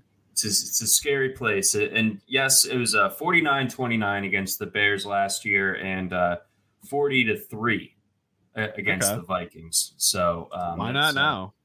Yeah, maybe that that can be him taking out some some bad feelings on his former NFC North opponents. But either way, um, you know, there, there's precedent here for for him uh, not uh, calling off the dogs. Um, let's keep going here. We've got the Chiefs and the Bears. Uh, another big lopsided spread here. Uh, Chiefs anywhere between 12 and 13 point favorites against the Bears, who uh, find themselves uh, just n- not in doing a great, great, spot. Not in a great spot. Yeah, uh, Bears are doing great, and uh, Chiefs, whatever. I, I, don't know, man. It's uh, it's not looking great for the Chiefs, in my opinion. Their offense seems to have some real problems to me but their defense is pretty good. I think probably a little underrated on defense. And no matter how bad it's going for the Chiefs offense, it would be pretty shocking if they can't get something going in this one. Uh, I know that uh, Pacheco's out, right? So it's uh, Edwards Hilaire. I know it's not exciting, but it should be enough. And moreover, the Bears are a circus like we've never really seen before. And it's a mess, man. I mean, when you have the head coach Eberflus just going up in front of the press and being like, anytime the press asks a question like, "Why did this bad thing happen?" Him going coyly, "I don't know. It wasn't mine." I, you know, you'd have to ask whoever's in charge of that. It's like, why don't just own the team, dude. You're the head coach. Oh, t- take take some actual ownership of any of this, and he just won't do it. And it sure seems like Justin Fields specifically got sick of seeing that over and over and started to say like, "Oh, it's just the coaching that's you know making it this way." Because that's what Eberflus was saying. That Eberflus was saying not just, "Oh, it's the players." He's also saying it's my own coaches. Like, I can't, I cannot be blamed for what my own coach does. And Justin Fields cannot blame me for calling a play that's stupid when he could audible it at the line if he wanted to. You know, just ridiculous, and it's it's uh falling apart the way you know you would have reason to project a, a, a group of personalities, a a culture like this, uh, weak, rotted. It's just going to keep falling and imploding onto itself. It's uh yeah, it, it's gross. Um, it, it's not good in Chicago. You you would have thought that um Justin Fields' comments about the, the coaching yesterday would have been the worst thing that, that happened uh, for, coming from uh, Halas Hall yesterday, but um, apparently not. Um, let's keep going here. We've got um, the Steelers against the Raiders Sunday night football. Uh, we've got the Raiders checking in as two and a half point home underdogs. So a good amount of, of home dogs uh, this week. So that'll be interesting um, on our gambling sample. But um, I mean, the, these two teams. Where's the obvious strength on on either of them be, besides um, you know the the Steelers front seven? Well, uh, I guess I don't have a good sense for how well the Raiders travel specifically, but because it's Tomlin, just can't really uh, can't feel safe against him, even when he's got kind of a bad team. But the Raiders are maybe the bad team of these two. You know, like they might be worse. So, uh, Garoppolo is better than Pickett, that's for sure. Pickett's so bad, but the Steelers defense might be okay. I don't know. Like they they especially if they find some way of dealing or do we know is Adams going to play? He's dealing with a concussion protocol, right? So uh, a lot lot at stake with Davante Adams is oh no, they're they're saying that he's good after leaving the game. Okay, so uh, I don't know how the Steelers with their corners playing as badly as they have are going to deal with Davante Adams. That should be an easy uh, either an easy 100 plus for Adams or it's like the Steelers would need to cut Josh Jacobs loose somehow to to be rolling that much coverage help toward Adams. And uh, you know, Josh McDaniels probably a bad coach, certainly has his limitations, but last year is he either had Jacobs going or he had Adams going crazy in every single game. So if if the if the Steelers try to account for Adams, McDaniels should know how to get Jacobs finally going in this game. Uh, whereas with the Steelers, it's like if, if Harris or Jaylen Warren doesn't do it, then they're down to Pickens being a hero, which uh, Pickens is awesome. Like he made the play, but the Browns kind of did a bad job on on the touchdown catch that Pickens had. That was just textbook example of really bad pursuit. So uh, I'm not banking on Pickett getting a whole lot of help of that shape in this game, and so it, it needs to be the Steelers' running game. And I don't know. Uh, I don't know. It's it's not looking great there exactly. Like they can't get it going, and then they don't stick with it, and then they fall behind. And uh, Jaylen Warren's done a good job on, on checkdowns, I understand, but in competitively meaningful situations, they haven't really been able to get stats from the running back position. And uh, you know, with Pickett as your quarterback, that's a problem. It, you know, we, we we've said this about other players in, in other games setups. Like if if not now, then when? I don't know if that applies more to any single player this week than Najee Harris against the Raiders. Uh, it could be. Uh, it, it's hard to see what could get better than it, but uh, yeah, one thing that I'll say is if a lot of people are clamoring for Jaylen Warren to like push him aside, fine, give give Najee Harris his carries to Jaylen Warren, and when the next twenty carries get you fifty yards, what then? Should we switch back? Like, what, mm-hmm. what do you? What exactly is the end point that these people have in mind? Because the stuff where Warren catches, you know, a, a, a 20 yard check down on third and 21, that's that's not the basis. It's not plays like that that you should be making your understanding of the game out of. Like you should you should be paying attention to competitively meaningful situations and uh, yeah, stats accumulated by actually uh, beating the defense rather than specifically being allowed to do something by the defense. Yeah, so it's um yeah, it, it's you definitely see a a very like kind of sh- thinly veiled bias of just like the people clamoring for Warren or the, or the people that were uh, just fading Harris and they just want to get him out of the way. But like you said, it when there's an actual offense and actual game situations going on, like Najee Harris is still the, the most talented running back on that roster. Although, you know, you got to say, a dude has no uh, no explosiveness to to speak of. It seems. Oh no, yeah, and I didn't I didn't like Harris as a first round pick. Uh, I I you know people are saying he's Steven Jackson. Is like Steven Jackson is quite fast and you know ten plus pounds heavier. Harris was a guy who was always going to need to get by by volume. He was not going to be explosive. So it's just uh, if he doesn't get the volume, it's kind of like a policy choice decision to me. It's like you chose to not give those carries to somebody, and if if you're going to make that decision, why did you want him here anyway? Precisely. All right, let's go to the two Monday night games and we'll wrap up here. Um, Eagles going down to Tampa Bay, face the the two and zero. Oh. Baker Mayfield led Tampa Bay Buccaneers. Oh, you're saying Baker again. Uh, I thought about it. I, I, I knew I knew it was anticipated. I had to you know zig where everyone zag, and everyone knows. Uh, everyone knows the bits. Um, Buccaneers, they're only four and a half point dogs at home. I think that's one of the more kind of uh, on its on its surface, kind of a surprising line that might steer you uh, towards the Eagles. I'm going to take a look see here. Uh, looks like 67% of the bets are coming in on the Eagles to to win that one. So lopsided, but not as lopsided as some of the other ones that we're seeing. Like the, the Dolphins, for instance, drawing 84% of the money. Titans 75%. Uh, Packers 73%, and Seattle 79%. So bear all of that in mind. Those numbers coming from the DraftKings Sportsbook via our friends over at VSIN.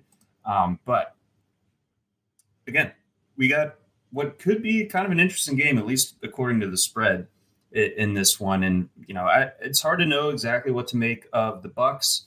Uh, the the Eagles are two and zero. Oh. They I would say that they haven't looked quite like they did a year ago just yet, but I think they've certainly earned benefit of the doubt. But the Bucks are no pushover. I think we we can at least say that much through two weeks.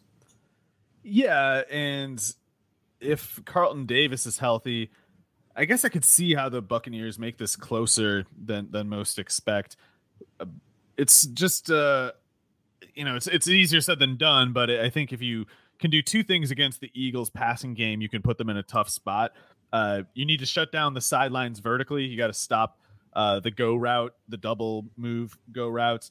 Those the, the play that DeVonta Smith made downfield last week, uh, the plays that AJ Brown is known for making downfield most weeks. You stop that, and if you stop the underneath screen type plays for Hurts, he doesn't have many throws. Like he's he's pretty much a, a bubble screen and a go route guy, uh, with the exception of when you you give them so much cushion for fear of the go route that you leave a wide open curl or slant or something like that. But if you can play it a little bit both ways, I don't think Hurts can make the full assortment of throws through the full assortment of like processing scenarios that most quarterbacks have to.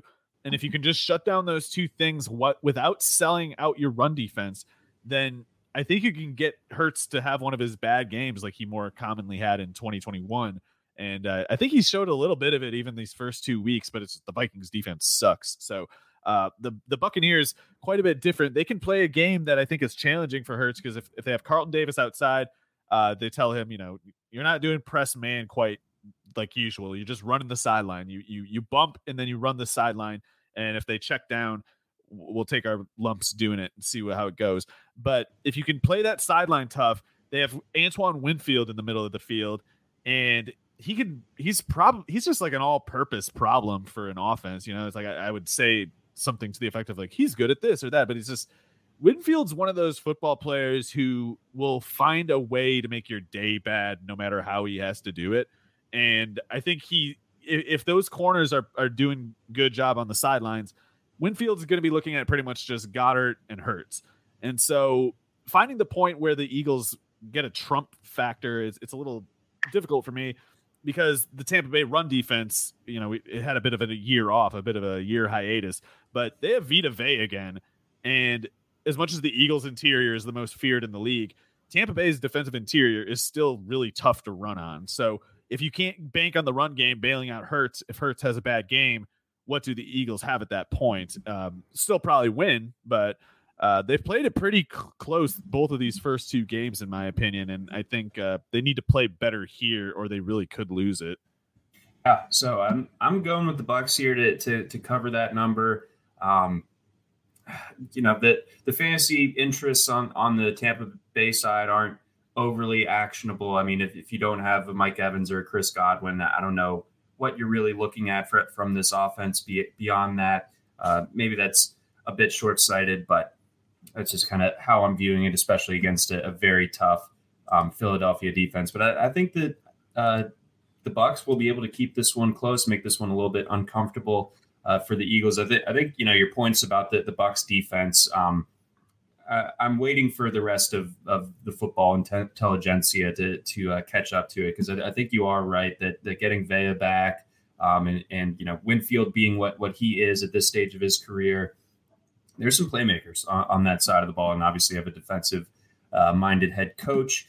Um, let's round it out. We got Rams, Bengals, and uh, a quick correction on, on, my part that the Steelers are three point road underdogs. I, I, I think I might have stated that they were favored in this one, but it's actually climbed a little bit over the course of the week with the Raiders um, opening as one and a half point home underdogs, and now uh, it is uh, two and a half point favorites for the Raiders. Um, again, finishing it out here, we got the Rams going to Cincinnati. Cincy two and a half point favorites. Burrow status obviously up in the air, influencing um, th- this line. Yeah, Burrow can't be right. So with that, if it is still the case, pretty much all bets are off with him and everything we've come to expect from the Bengals offense. So I don't know. I I, I thought the Rams offense would struggle more this year, but uh, Puka Nacua, I, I don't really understand how the usage is happening this way, but uh, it's happening rapidly enough that we I just have to think say like it's it's it's real somehow and maybe it's one of those things like he just works so great with Stafford and it's it's all improvising between the two and maybe it wouldn't work with anyone else but 35 targets on 127 snaps is pretty insane and uh, it's, it's the kind of insanity where it's like he, his target rate could regress some exceptional amount and it would still rank pretty high. So his returns Atwell's returns they've been good. The offensive line hasn't bit them yet. Stafford's playing out of his mind. Burrow can't play at all. So I need to know either something changed with Burrow's calf this week, or I think the Rams are the better team on the count of they have one of the best quarterbacks, in the the Bengals have a player who would not be allowed to play if his name were almost any other. So I I don't know how to call it. If if Burrow is able to function as a football player, very different question. But if Stafford's the only quarterback in this game, I don't know how the Bengals are so favored yeah, give, give me give me the Rams here, basically regardless of, of Burrow's status. And you know, I, I, feel like we've seen enough bad injuries on, on Monday Night Football so far. So let's spare Burrow that one. Let's uh, let's let him rest rest that calf up. You know what? Uh, uh, bravely saying that I will watch Jake Browning on Monday Night Football if, if it means that we can get some like decent Burrow the rest of this season. Because because like you said, right now looking out of sorts even when he's back out there. Um, if Burrow's unable to play, what are the do the Bengals have any chance? Is there any recourse that, that they have to to make this one um, salvageable? Well, if it's the Burrow of the first two weeks, then Browning's an upgrade, you know. So uh, that's the issue. Burrow is not himself. He's he's not physically capable of resembling himself. It either changes with improved health or uh, yeah, I, think he, if he plays while not being better, they are just going to lose. I feared that much as well. And then uh, I guess big fantasy storylines from the Bengals side of things. I mean, do you bench Ja'Marr Chase and Tee Higgins this week? it's pretty tough. Uh, I know Higgins got going last week, but I don't know how you take for granted that he keeps it going. I I can't bench either one. I guess it's one of those things too. It's it's it's likely that if you bench either one, whatever you're putting in their place, I guess unless you have Puka Nacua, uh, I don't know who you have that's likely to give you what you need for your budget to work, you know, as a as an overall squad. So I I would keep them both in, even though I guess I can't really. I don't know. I guess I can't criticize someone for for going away. I just I don't have it in me. Yeah. So we, uh, to to be clear, I suppose that was a bit uh, wild of a, of a question. We have both Chase and Higgins as top twenty receivers this week, but Chase fifteenth, Higgins twentieth. So that, that that's a good like kind of reframing uh, of where they are. You know, whereas Chase most weeks is probably going to be top three on our, on our receiver rankings, right. and Higgins not much worse than twelve. Yeah, so uh, keep them in, and I guess let's just hope Burrow gets uh, whatever the the the latest stem cell, whatever it is, kind of. He's got to go down have. to Panama like uh, Jake Laser. Um, what what did why did he have to go to Panama? Uh, I think he had some sort of disc thing, and he's like, "Look at me now, boys. I'm springy." Because my Panamanian uh, cells running around. Well, uh, sounds maybe a little bit legally questionable for for some reason that I can't anticipate. But uh, whatever works, works. Uh, get that, get those uh, black market contacts working until yeah, you got a real quarterback again. Yeah. and on that note, that's going to do it for us here on the RotoWire Fantasy Football Podcast. Again, big thanks to our sponsors over at Rival Fantasy, over at BettorVision and Vivid Seats, as well as our uh, hosting platform over at Blue Wire. For Mario Puig, I'm John McKechnie. Thanks for listening. Enjoy your week three, everybody. Try RotoWire today, free for 10 days. Get our premium tools, rankings, analysis, and breaking news alerts. No credit card required. Go to rotowire.com forward slash try. Everyone is talking about magnesium. It's all you hear about. But why? What do we know about magnesium? Well, magnesium is the number one mineral that 75% of Americans are deficient in. If you are a woman over 35, magnesium will help you rediscover balance, energy, and vitality. Magnesium supports more than 300 enzymatic reactions in your body, including those involved in hormonal balance. From functional medicine doctors to mental well being and female hormone experts, we all know that magnesium is the one mineral to improve all aspects of well being and health. But which one? Magnesium Breakthrough from Bioptimizers, the trusted choice recommended by leading experts with seven best absorbed forms of magnesium to ensure your body receives the support it needs for overall well-being. Go to bioptimizers.com slash balance today and use code BALANCE10 for 10% off. Support your journey to wellness at B-I-O-P-T-I-M-I-Z-E-R-S dot com forward slash balance. Magnesium Breakthrough from Bioptimizers, your foundation to optimal health and vitality.